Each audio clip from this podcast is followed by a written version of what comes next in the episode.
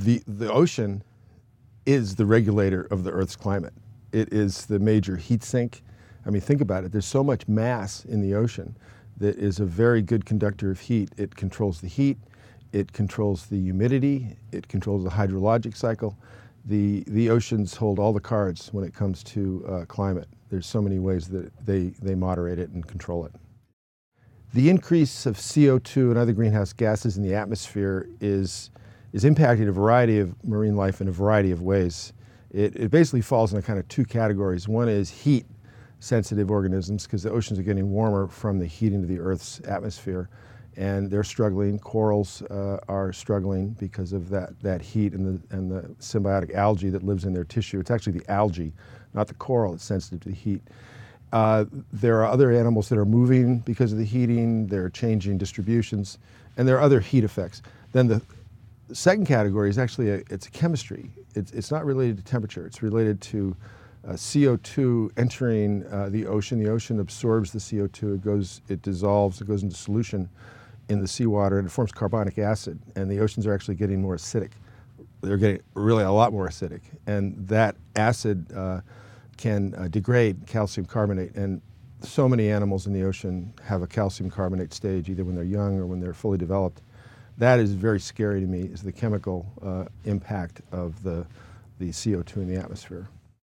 The changes in the ocean from increased greenhouse gases and climate change uh, impact people, but they impact people uh, at a secondary level. In other words, the, uh, the heating of the ocean and the change in the chemistry of the ocean isn't going to affect our biology or our physiology, but it affects everything around us. And uh, we are going to start seeing different kinds of animals in the ocean near us. We're going to start seeing sea levels rising up over and uh, consuming some of our shoreline properties.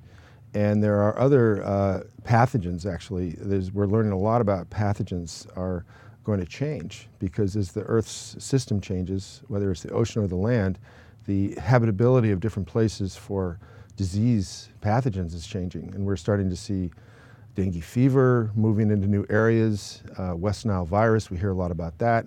Those are just a couple. I think that the world has shown uh, a reluctance to respond to this threat. This, this, it's not just a threat, it's actually here. It's, it's, a, it's, a, it's, a, it's, a, it's a approaching clear and present danger, to quote a movie line. And uh, I think what's going to happen is we're probably going to continue to kind of ignore it for a while because the politics in the world uh, are such that uh, they, they look at very short-term horizons, and this is a long-term horizon. So a politician can get in and out of office and have a position that's not favorable to mitigating this issue. And there's not going to be a change one way or the other by the end of his term. So why do anything?